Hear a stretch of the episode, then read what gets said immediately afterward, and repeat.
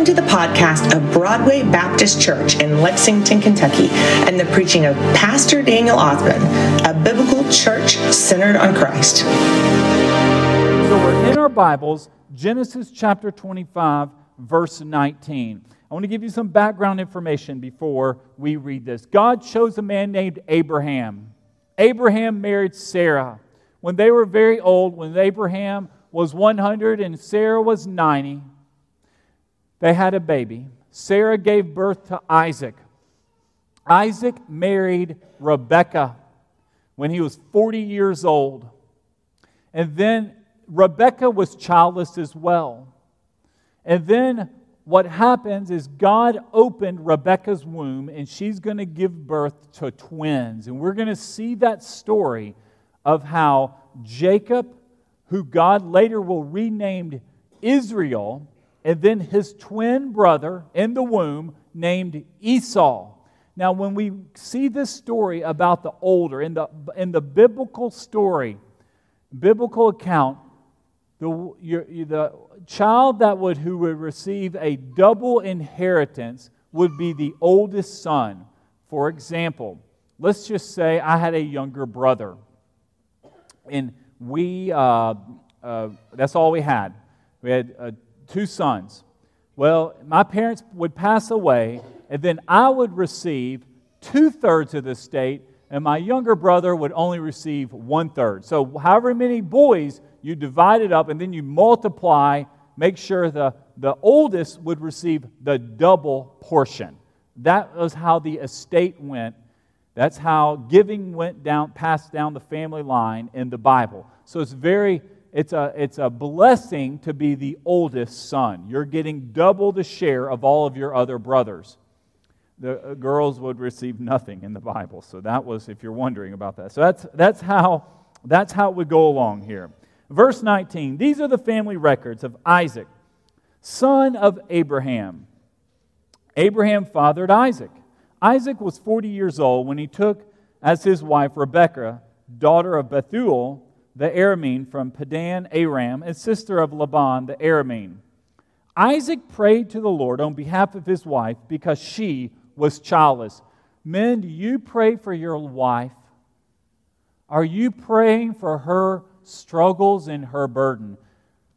If you have a husband and he pray, is praying for you, you are a blessed wife. You are a blessed mother if you have family members praying for you. Isaac is praying for his wife. He's praying to the Lord. He knows she wants a baby, she wants a child, and they're not able to conceive. So Isaac is going to the Lord on her behalf. The Lord was receptive to his prayer. Notice whose prayer was. It was Isaac's prayer who the Lord was receptive to. So God hears the husband's prayer. Lord, open my wife's womb. Help her be a mother. Help me be a father. So he's receptive to his prayer, and his wife Rebecca conceived. But the children inside her struggled with each other. And she said, and here's our question for this morning why is this happening to me? She doesn't get one child, she has twins and the twins are fighting. Maybe you had a brother and you would fight all the time. That's just what brothers do. You just fight constantly. You're just going at each other, especially if you're a twin brother. I'm just curious. Anybody here have a twin brother? Okay, I didn't see your hands. So no, we can't. Okay, well, maybe if you ever meet anybody with a twin brother, you can you just sit there and, and I guess you would fight all the time. Well, these two right here, Jacob and Esau, they were such fighters, they were fighting in the womb. I mean, Rebecca is pregnant with these boys, and they're still beating each other up. And they haven't even been born yet. I mean, that's just, they are just, you've just got your, your handful right here. Uh, and she asked the Lord, she's just wanting one child, and God's giving her two. And she asked the question to the Lord, why is this happening to me? God, why is this? You know, why couldn't I just have one little boy and make him a sweet child and make everything easy and perfect? That was not the case. God rarely allows us to have things that are easy and perfect. It's just like life is a struggle. Everything you do, it just seems like there's just problems. You have to deal with this, deal with that. It's a brand new year, and many of you already have new struggles you're having to deal with.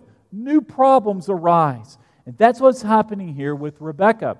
It says here, so she went and inquired of the Lord. So she's asking God, God, I want to know why, why are these children fighting inside the womb? And the Lord said to her, so God actually answers Rebecca's question. He's going to give her an answer. These aren't just two boys inside you. Rebecca, God is doing something greater, and you don't recognize it. You just see a fight going on. But these aren't two boys, these are two nations. Two nations are in your womb. Two peoples will come from you and be separated. One people will be stronger than the other, and the older will serve the younger. The nation of Edom in the Bible are called the Edomites. They would, they would be in the area of what we would consider uh, Jordan today. It would be southwest of the Dead Sea. These would be Arab people. And these are called the Edomites. They came from a man named Esau. Esau is the older son in Re- Rebecca's womb here. The younger son is called Jacob. Jacob is renamed by the Lord Israel. That is God's chosen people. And what God is saying, these Arab people inside of you and my chosen people, the Israelites, these are two nations, the Arabs and the Jews, or the Israelites, before they became the Jews, and they're constantly fighting. Folks, these folks are still fighting today. The Arabs and the Jews are fighting right now in the Middle East. That is not breaking news. And that will continue on. That is a prophecy right here. These are nations, these are peoples whom God's chosen people will constantly be struggling. God's also chosen peoples. Why, remember, why, are, why did God choose Israel? Why did God choose Jacob? The master plan of where we're going with this and the whole story of the Bible is for his son Jesus had to come from a certain people, and that's the Israelite people who became the Jewish people. So that's why he's chosen this people group for ultimately his son, Christ, to come through.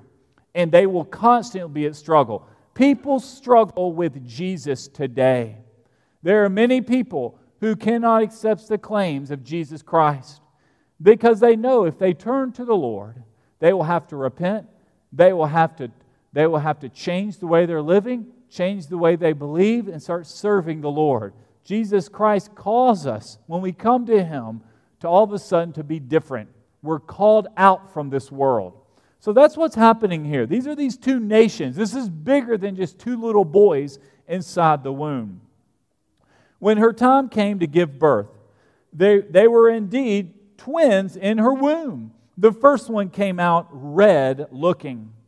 That means Esau was a redhead. He was covered with hair like a fur coat, and they named him Esau. After this, his brother came out grasping Esau's heel with his hand. So he was named Jacob. Isaac was 60 years old when they were born.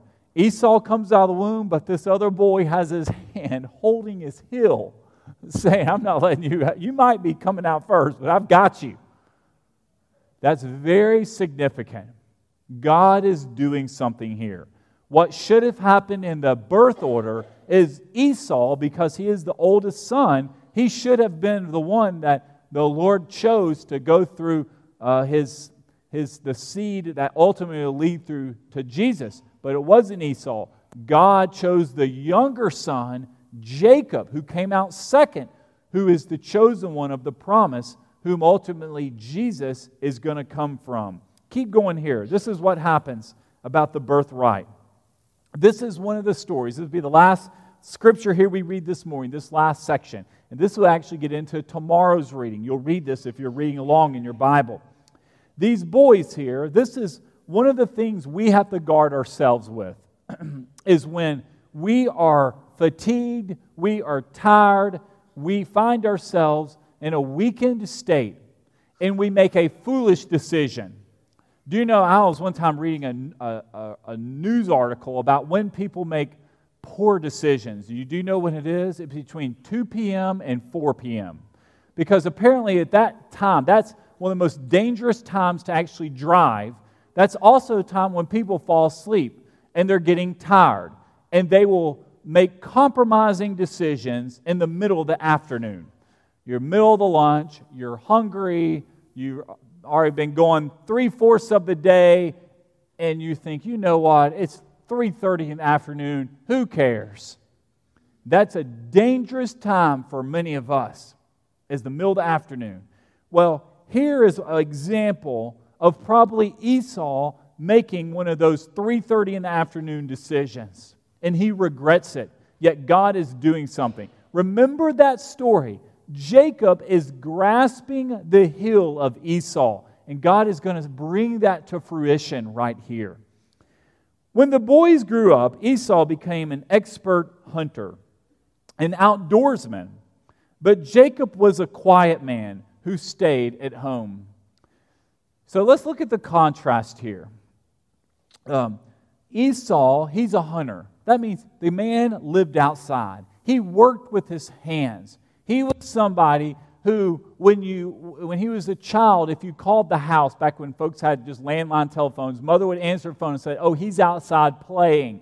He's outside shooting a bow and arrow. He's outside doing this and that. He's never home because he's just outside doing something. That's who he was. But then we had this other boy named Jacob, and he was a domesticated man. He vacuumed the house, he cleaned the toilets, he made sure everything else at the house, he made the beds, he did the laundry. He fed the dog. I'm describing my life, Sherry, right here. And just go about your house, just doing these things, taking care of the house. There's chores. You've got to cook dinner, You've got to do dishes. I mean, we've just got stuff we've got to do around the house. There's always a project. And there's no reason to talk about it because you don't need to ask if you need to vacuum. You don't need to ask if the clothes, clothes need to be folded. Just be a quiet man and do it. Of course, the clothes need to be folded. Of course, the bed needs to be made. This is just life. Every day we do the same things over and over. And Jake, that was his life. Jacob was a domesticated man. So here he is, just cooking, cleaning the house. And it says here, Isaac loved, and I want to tell you, parents, this is why favoritism is dangerous. It's wrong to show favoritism. And it says here Isaac loved Esau because he had a taste for wild game, but Rebekah loved Jacob. So dad loves the outdoorsman, Esau, and Rebekah, of course, she loves Jacob. He's helping her at the house. You just turn to Jacob, and he's right there to serve. Once, when Jacob was cooking stew, Esau came in from the field exhausted. So, of course, Jacob's at home cooking the dinner. Esau walks in after hunting. He said to Jacob, Let me eat some of that red stuff. This is my kind of guy. He doesn't even know the name of the food. Look at what's in that pot right there. I don't care what it is. That red stuff, I want it. Has no idea what he's even eating. He's going to eat some red stuff. so, because I'm exhausted, that is why he's also named Edom. That means red. So he, ha- he eats, he's eating the red stuff. He has red hair. He has a full head. He's, he's just a hairy red man. That's who, that's who Esau is. Jacob replied, This is a shrewd man. You know, there, there come, when someone's desperate, there's, time, there's certain times only you can negotiate with people. This is what happened in the, the House of Representatives this week, trying to elect a new Speaker of the House. You, there, when it's your turn to vote, when you have to vote, you can say, okay, I'm not going to vote for you until you give me what I want. So this is what Jacob's doing. He realizes I've got the upper hand. You want some of this red stuff. You're exhausted. You're starving. So you know what I want from you? Give me your birthright or sell me your birthright. Look, said Esau, I'm about to die. I don't think he was really about to die. He might have felt like he was about to die, but he probably wasn't about to die. Usually, when you're that hungry, that's not how starvation occurs into death. Usually, it gets where he was really hungry.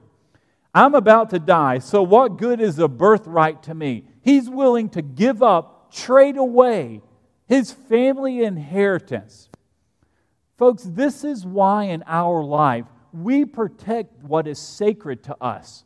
You know, that's why you don't, that's why uh, young people growing up, you don't want to have sexual relations before you're married. You're protecting that. That's why you don't want to find yourself just going about throwing valuable things away. You protect what God has given you. And Esau has this birthright he should not surrender. And he says, Jacob's negotiating. He's going to take it from him. He's a shrewd man, he's a domesticated, wise man. Jacob said, Swear to me first. So he swore to Jacob and sold his birthright to him. He sold it to him. He gave it to him right there. Then Jacob gave him some bread and lentil stew. Mmm, lentil stew. He gave up his birthright for lentil stew and for some bread. All of the, all the wealth that his father had, he surrendered it just like that. Folks, that's what deception, that's what the devil does to us. Where we trade something of great value we trade our family, our marriage, our children for just nothing. You get nothing in return. He squandered it away for bread and lentil stew. He ate, drank, and he got up and he went away. Just like that. He was about to die. He eats his lentil stew and then he's fine. And then it says, you know, when you, when you lose something valuable, you no longer care about it. And that's when he said, Esau then despised his birthright. He thought, you know, I didn't care about that anyway. When secretly he did. Of course, he wanted his birthright. He had something that he did not want to give up. That was a fulfillment, that story there, of what God was doing when this little boy Jacob was coming out of the womb, his birth, grasping his heel. And I think the story of what we're trying to see here is the question Rebecca asked why, God? Why is this happening to me? And when we are faced with something and we're wondering why, I believe there's biblical principles we can take away this morning and say, This God is the why this occurred. And here they are. Number one, we were created by God for God. Our purpose is actually fulfilled in the Lord. We are actually restless until we find our rest, our hope in the Lord. God created you for Him. Folks, that's why we have so many people out there looking for eh, eh, all sorts of stuff in all the wrong places, and they don't realize it, but they were created for God. I shared this Wednesday night. Birds were not created to live underwater. Fish were not created to live in a tree. I mean, when you have a fish living in a tree and a bird underwater, they die. When you have people who are not living for the Lord, who have not found favor with God, who have not turned to the Lord, they are spiritually dead. And maybe you are here this morning. God's brought you here and you're wondering, what is my purpose? What's my plan? There it is.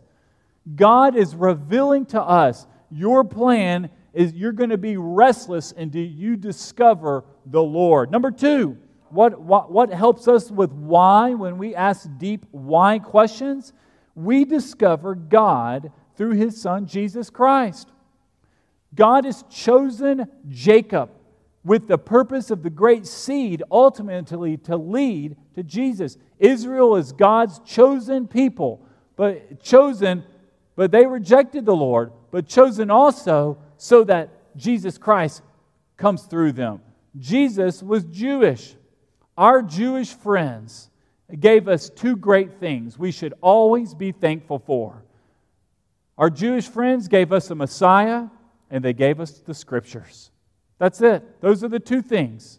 So we're thankful for Israel. We're thankful for Jacob. We have a Messiah and we have our Bible because they preserved the Word of God. They allowed Jesus to be born so we can be saved. Folks, that's how we discover the Lord through Jesus Christ. And thirdly and finally, we take this principle with us God is preparing us for Him. That is true. God takes us, and we right now are in this time of Lord preparing us for heaven. Uh, many of these questions that we are asked the Lord said, Lord, why did this why is this happening to me? Why is this occurring? The only answer we will ever receive, and we have to accept it, is I don't know. God will not allow us to know the answer. And the reason why we don't know is because we don't need to know. There's some things that the Lord uh, is, we're not privy to receiving that information. Job struggled with this. Job went through difficult times and great suffering and loss. And many of us here, we identify with Job, where you've had so much taken from you. You had so many wonderful things earlier in life, and all of a sudden, for whatever reason, they're gone. And you have felt that pain. And Job 3:20 says, Job asked the question to the Lord. He says, Why is light given to one burdened with grief? Meaning, God, why? Why did you Give me this when I have been burdened with grief. You have allowed me to experience this grief. And the answer for many of us is we have to be able to confidently say to the Lord, Lord, I don't know why this is occurring. I can't explain it. I don't have all the answers, but Lord, what I do know, I take against the backdrop of Scripture. I take what has occurred and what I know, and I line it up with the Bible. That's our only answer what we have. That's why it's so important for us to know our Bibles because that helps give us guidance as we go through these type of challenges. So God is now preparing us for him. We know ultimately we're going to stand in the presence of the Lord. We will give an account for our life. And while we do that, the Bible tells us we're to go about our life as a witness to him. Think about all the lost people around us, all the people who do not know the Lord. They are restless, they are empty, and the only hope is what we offer. Folks, that's why we support such a wonderful church as Broadway. Our church points people and pushes people to the gospel. We're a gospel driven church. One of the dangers of always going around asking God, why God, why did this occur? What are you doing? There is also a great danger in doing that because if you or I aren't careful, we can find ourselves accusatory towards God. God had to get on to Job. Going back to that story Job, Job began accusing God of saying, Lord, why did you do this? Why did I have to endure all of this because I'm an innocent man? And the Bible says that God answered Job in the whirlwind. And he says, Where were you when I formed the world? Where were you when I made all the animals? Where were you, Job, when I formed you in your mother's womb? You answer me, Job, since you seem to know. And I think the danger for us, when we become accusatory towards the Lord, constantly saying, Why, God? What are you doing? it can lead to spiritual confusion. And what I mean by spiritual confusion is where we just walk away and we start planting seeds of doubt about God. We trust, we fail to trust in His goodness. We confidently can tell people when they're going through great, great loss, battling cancer, dealing with family problems, all we can do is point them to the Lord. And the specific questions is, I don't know. I don't know why. All I know is we are called to trust in the Lord. And until we get on the other side of earth and get to heaven, the Lord won't reveal us that. One of the reasons the Bible does tell us that we go through difficult days and dark times is because it forces our dependence upon the Lord. Maybe you are in a season beginning this new year and you are just looking for more, looking for answers from God.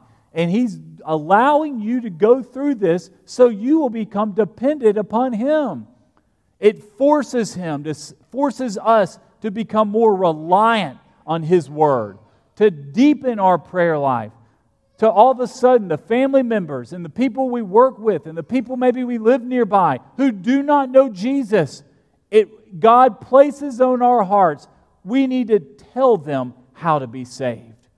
This morning, I ask you do you know of someone who is right now asking why? Why is this happening?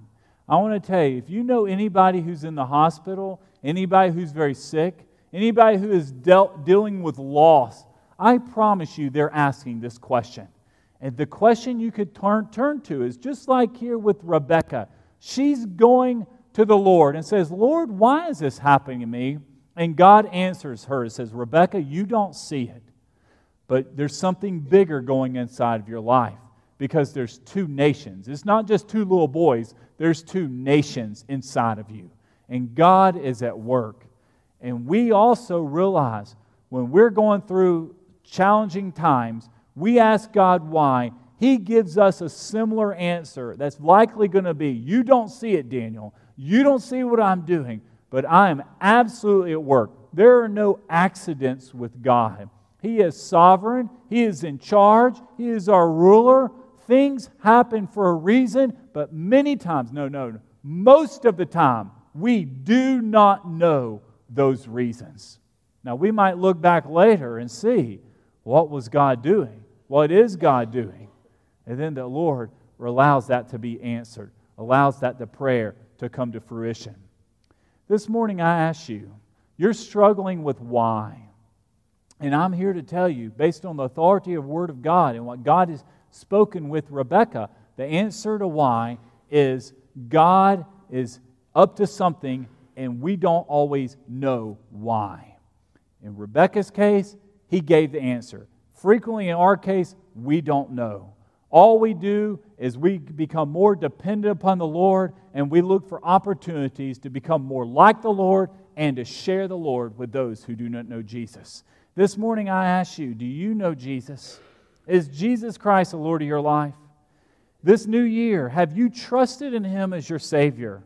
When you find yourselves asking, Why, God? What is this all about? We take hope and comfort. It says, Lord, I see you've chosen Rebekah. So ultimately, her seed of Jacob, who became Israel, ultimately becomes my Savior, Jesus. That's why. So people can get saved. Rebekah was having the child that would ultimately lead to our Messiah. That's what God was doing. And God allows us to become more dependent upon Him so we can turn to Lord so we can become more dependent upon that child that ultimately Rebecca would bear. I want to lead us in a prayer. God, I pray for us here this morning. There might be many of us here who are struggling with why. We don't know what you're doing. And Lord, I take hope in these Bible stories of great value that Rebecca pointed to us that many times in our life, when we're struggling with what's going on, Lord, we turn and we look to you. Lord, I pray this invitation as we're about to have, if there's anyone here, and there likely is, of someone who needs to be saved, someone who needs to call and cry out upon you, Lord, this new year, Lord, I pray they will do that. Jesus, we thank you for what you're doing in our church. We thank you for the many wonderful folks who serve and lead. But Lord, more importantly, we thank you for your son, Jesus who came from ultimately Rebecca's womb when she was wondering what was going on. Lord, I just pray that this time would be our time of responding to you. Thank you for our church and this new year we give to you, the year of the Lord. In Jesus' name we pray. Amen. We're going to have our invitation. I want to invite you. I prayed about getting saved. Some of you need to give your life to Christ. I'm going to be standing down front. If you want to get saved this morning, there is no better time than a new year to give your life to Jesus. Now, some of you need to join our wonderful church. This is a good Sunday, the first regular Sunday outside January 1st, our first regular scheduled Sunday, today, January 8th, to come and say, I want to be a part of a Bible believing, gospel preaching church. This is our time to respond to God. I'm going to be standing out front along with some of our other deacons, and we respond to Jesus this morning. So let's stand up. David Dale is going to lead us in our song. I'll be ready now to respond for you. You sing, I have decided to follow Jesus.